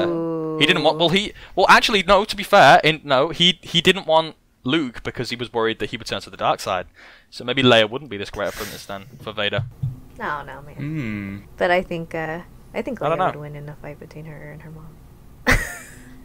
Nah. I thought you said Padme. she changed her mind. But okay, but I created a convincing argument. Yeah, pretty much. No, I just had that decision on my own before. What's Padme gonna do? Use a politics? Yes, Like, yes. He's gonna fight with words. That's gonna end like Han and Beckett. She doesn't have to Um, fight. Maybe Anakin would interfere. I'm just kidding. What would be the situ- What would be the scenario where these two Hmm. fight? Disagreeing over Vader's redemption. Oh, so like Padme would be like, yeah, Anakin can be redeemed, Yeah. and Leia's like, no, So he's like, like. is Padme old, or, or is this? the That's a good question. That's a good question. So I'm Is like, this- Yeah, I was thinking. this- I was thinking no, no, Natalie no, no, no. Portman and like This young could Carrie hap- Fisher. This could happen in World Between Worlds. World Yeah. Yeah. There we up. go. We need to start. Do we should we should do this every episode. We should pick two characters to go in between Fight. the world between worlds. At what Like, age who would win and a what fight? Skill? Would it maybe be like young Padme and old Leia? Ooh. I still go with Leia. I would go. Yeah, with like I reckon she, she's only become more Yeah. ruthless as she's got older. That's true. She is hella hardcore as an older woman. So You're Yeah. demoted. you're demoted. Slap Pope. You're demoted. Carrie slapped him like what, twenty times or something? Yeah. Jesus Lord. She survived being sucked out into space. That's pretty hardcore. Padme would probably she die. gave in, like, birth to Kylo. Ren. That's pretty hardcore. Yeah, that's Mm. pretty hardcore. Now I reckon Kylo Ren was a was a good kid. He only he only became a little bit off the rails maybe when he uh, Yeah. started to get like. no, like. he was always a 10? crybaby. He's always emo, man. Yeah, he was always emo. That's true. And Han said he had That's true. ancient Once eyes. you know you, you- Oh, Mm. stop. Oh, I know. Dude, last shot. God. Uncle Wando. Oh. Uncle Wando. I wonder what Lando and Ben's relationship was like. Good. Like I wonder like It was when the last time they talked. Oh. I don't know. Did we tell Wait. you about this, Sam? How um Lando yeah, left yeah, a blaster. Yeah. Yeah. Yeah, I was gonna mention that too. What book was this? Last shot. Bloodline? Or Blood Knight. What book was this? No. Yeah. Last he, shot. he gave him the blaster in the third aftermath book, or at least he Mm. was thinking about doing it Mm. before he was born as like a. Oh yeah, and he was talking to to Lobot, right? Mm-hmm. Mm-hmm. There He you wanted to get him some capes too. Nice. And now he has And caves. now, Yeah. look at him. Maybe that's where he got his cape from. My, that's my Lando was like, that "Hey." he got his fashion sense from his uncle Lando. Yes, dude, he is really well dressed for a villain. Yeah. It would be. I would actually really like because because didn't he? Wasn't there something about in the book as well? Like you know, if you can't speak to your dad, Yes. come to me. Yeah. Mhm. mhm. I would love it if that was a st- that, if that could possibly be a scene in episode nine. Ooh. Lando and Ben. Yes. And what would Lando be like? Would Lando be like, yeah, good job, you killed your No, dad. he Well done, totally thanks. tell him like it's okay to feel like you know down or whatever, but don't let it consume you or something like that. And then he'd probably tell him like a story about how his dad was like, Yeah. what his dad was Oh, like yeah. at his age. Maybe That would Lando be- You know, how he was like a scoundrel and- make mistakes, man. Yeah, and then and I've murdered and a few in my in my We all know. kill our dads. Yeah. He's like, I hated my dad too. And then they would like too. like crack open like the equivalent of a beer or something Yeah. and be like, yeah, the it's hard, Corellian man." whiskey. Yeah, Corellian whiskey. Corellian Especially new whiskey. Avenir in Star Wars. Yes. But yeah, that's canon. That's for real. That is now Yeah. headcanon. Yeah. Maybe that's why they're saving Lando because they like they want him in that scene. With Who knows? Carrie Probably gone, not. I can see him returning because Carrie's gone. He Han is dead. I still think her death by itself would would help him along That's true. to turn. I have had such solo brain. I haven't thought about episode nine in a while, man. Like, I haven't Yeah. really, to be honest with you. but yeah, that's the end of the questions I have for the team. So, Okay, well we'll do that. I, I like that idea though. I like I like pitting two characters. Like, next week we can do. I don't know. I don't know who we can do. I don't want to spoil it for next week, but um, we'll do two different characters next week, and we'll just. It could be like Salacious B. Crumb and like Delicious. Jab, Jabba the Hutt. No, and like an Jar Jar No. or Binks. something. Oh, yeah. Wicket. Delicious Beak Wicket. Oh What's God. what's Jabba's Rotta the Hutt versus Scalicious Beakrum? Well, Rotta the Hutt might be like older by then. Hmm. Well, get how, how old is he gonna be here? We got The world between Teenage worlds. Hut? Fifty. Yeah, World Between Worlds. It don't matter. You don't age. Well, I feel like we need to specify the age of the characters when we write them down because this got way too confusing actually. Hmm. So I was thinking young Padme, young Leia. I was thinking young Padme, young Leia. Yes. Yeah. Exactly what I was thinking. Okay, well we're on the same wavelength there, but I feel like we need to like, you know, because then you could have like really old Vader and like, what about like Anakin and Vader? Could they fight? Vader. Hmm. Depends on what Anakin. Yeah, which like episode two Anakin where he's just like reckless. Three. Can you meet? like- Can you meet yourself in the world between worlds? I don't know. I don't know. I mean, You can it's- because Ezra. Well, you can't anymore. It's Aw. gone. Well, Ez- I thought Ezra Thanks, saw him. Todd. I thought, Ez- I thought Ezra saw himself, like when he was running to the ship. that He heard Kanan yeah. and everybody else. So No, but I mean- remember when he saved Ahsoka and he saw himself Yeah. running to the ship, and then Ahsoka saw him. Oh, you're right. Wait, yeah, I think you're right. Oh yeah, yeah, yeah. Okay, so you can see yourself in the world between Yeah. worlds then. I mean, there was also that that Mortis thing when uh, Ahsoka met her older self. Mm. oh, that's, That's true. true. Yeah. Maybe that was also a World Between Worlds portal thing. No, because that wouldn't make no, because that wouldn't make sense. Because if the right, this is how the world between worlds is kind of like weird to me. If the mo- if the future's always in motion, Yeah. but time there's not like a specific place in time that like said this is where we're at now, then how can the world between worlds exist? Well, it's all fluid anyway because, like, I guess time travel is weird, and not sure how Star Wars is.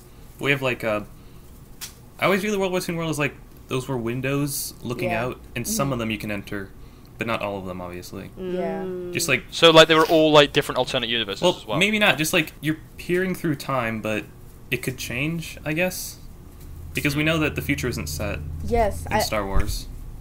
I feel that if you like again, if you would like have Ahsoka come back, then that would change like the past events that happened before she went into like the present, if that makes sense. Oh, this is wrecking my head. So I feel like it, like you, you should be only allowed to enter like your time like your timeline or whatever, like what events you're a part of, Mm. because then that could just cause like a Hella bunch crap. of- Yeah. yeah, that could cause a bunch of problems. I would love to see that in a comic or something. Just like not like even if it's like a non like canon thing, Yeah. just to have like a comic series of like okay, like uh, here's a what if new what ifs, you know, and Hmm. it's like they have this platform, but it's like if we see it on screen, then oh we canon. But Mm. like if they have this like comic thing, then it's like oh like these are what ifs, like you know because we have this I love that. I'd love that. Yeah. little Yeah, thing. that'd be great. Was it Ezra going into the world between worlds uh, the will of the Force, or was that like bending the will? It opened it. It opened up for him. Yeah, it opened up say it was the for will him. Force. Oh yeah. So it was meant to happen, right? Yeah, and yeah, the Mortis gods let him in. Mm. hmm Yeah, what you said, Liz, about uh, an older Ahsoka showing up in Rebels. No, not Rebels. In Clone Wars, like that was also on Mortis, and the Mortis gods are were on the doorway to the world between worlds. So it's definitely possible that there's a strong connection there. Yeah. Because like I view the between world as like uh, showing the way the Force is everywhere, all throughout time, Okay. and just like ways to tap into that. Mm. Which is like people already do that. They can see into the future. They can see stuff like that. It wasn't bending the will of the Force by saving Yeah. Ahsoka, though. Because like we have the the owl, the Yeah, the, the, daughter, Yeah. was guiding Ezra. So I guess you could say he had her blessing. If she's To go uh, ahead. I suppose so. if she's the light side of the Force. Yeah. Yeah. Yeah. Okay. I mean, not about that.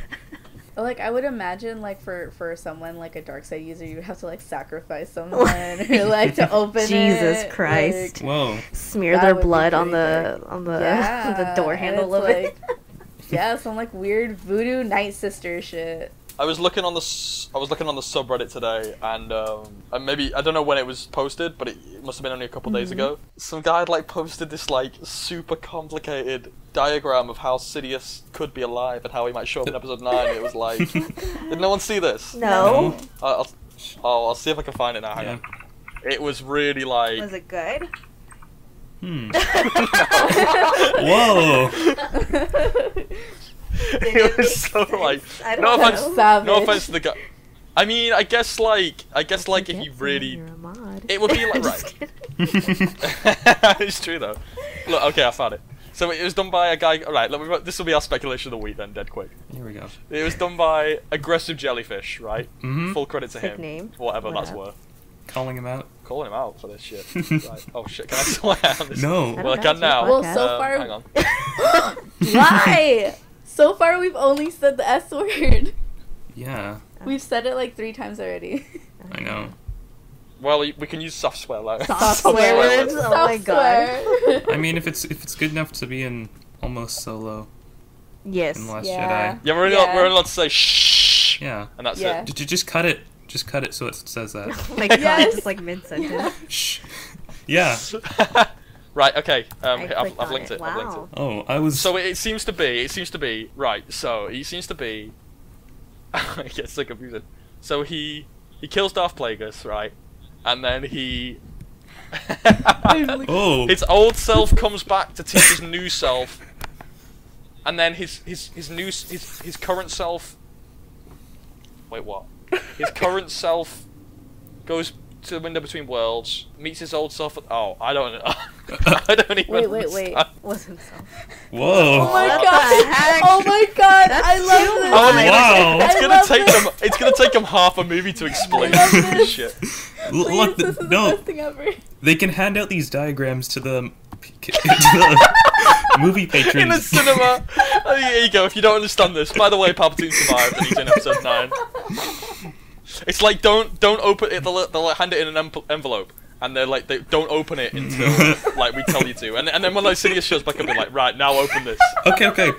because So- we don't have time to Wait, explain it in the film. read So just read Can them. we read these out loud? Okay, so Todd, you can do one. Mhm. Liz, you do two. I'll do three. Lai, you do four. Liz, you do five again, and I'll do six. Okay. Okay. So Todd, you go. Okay, sometime after killing Darth Plagueis before becoming Emperor, Darth Sidious uses Sith alchemy to access the world between worlds to save his future self from certain death. After being thrown down the reactor shaft of Death Star 2, Sidious from the future is caught by his past self via the World Between Worlds portal and is teleported to the past. Sidious from the future tells his past self everything that he needs to know and to be prepared for the future. After this meeting, his future self retreats to the unknown regions, which he had completely mapped out when he sensed a threat there. That was actually himself this entire time. Using the information from his future self, Sidious goes on a mission to take control of the galaxy and destroy the Jedi. His meeting with his future self would explain how he is able to foresee everything during the prequels and the Uh. originals to consolidate his power as a galactic emperor. Oh. His past self managed to cheat death by creating a loop where he can live eternally. Oh However, God. this means that he created a predestination paradox in which he shaped his past self to become the emperor, but also how he is supposed to be saved. Hence, Sidious is doomed to fall in the reactor shaft of Death Star 2 forever if he wants to cheat death every time. Oh. His future self can now cry- cryogenically freeze himself to wake up later to consolidate power again after his other self teleports back to the past and after Operation Cinder happens.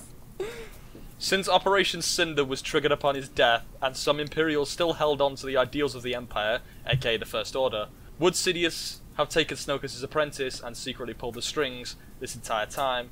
Would Sidious reveal himself upon Snoke's death? Oh my god, please, yes! I mean, I unironically Bravo. want this to happen this. now. This okay, the, I give him props for doing all of this and like like it, not only incorporating like Rebels and freaking the, the the prequels and like OT, but also including ST and Battlefront 2 And the books. and the Aftermath. books. Yes. look, it's it's possible, but it ain't gonna happen. It's gonna There's No happen. way. it's gonna happen. I, I'm, I'm full on board Could with you this imagine now. him doing this really long what, monologue, like when he comes y'all? back? I'm this is great. I'm going with this. This is Yes, I This hope is they hand amazing. out the diagrams at the. yeah. Please do. And on that note, I think we'll wrap up this podcast. But um, Come on, s- leave on And the it high has note. 66 comments. Oh my. Oh. lord. oh yes, nobody comment on this. Nobody comment on this. They're gonna Please, comment no, now. no. Somebody lock will. the thread, Sam. Just for our personal enjoyment. so oh my god. I'm gonna upvote it. Okay. Anyway, on that note, Liz, would you like to give out the coordinates? Yes, I would. If you'd like to find us in a galaxy far, far away, you can find us on our subreddit at r Kesselfun, Twitter at Kesselfun, YouTube Kesselfun Podcast, SoundCloud at soundcloud.com slash Kesselfun Podcast. We are also available on Pocket Cast. Just type in Kesselfun Podcast and also on YouTube at Kesselfun Podcast. Click below to subscribe to our channel. And click on the notification bell to see all our new content first. Be sure to give this a big thumbs up and see you around, kids.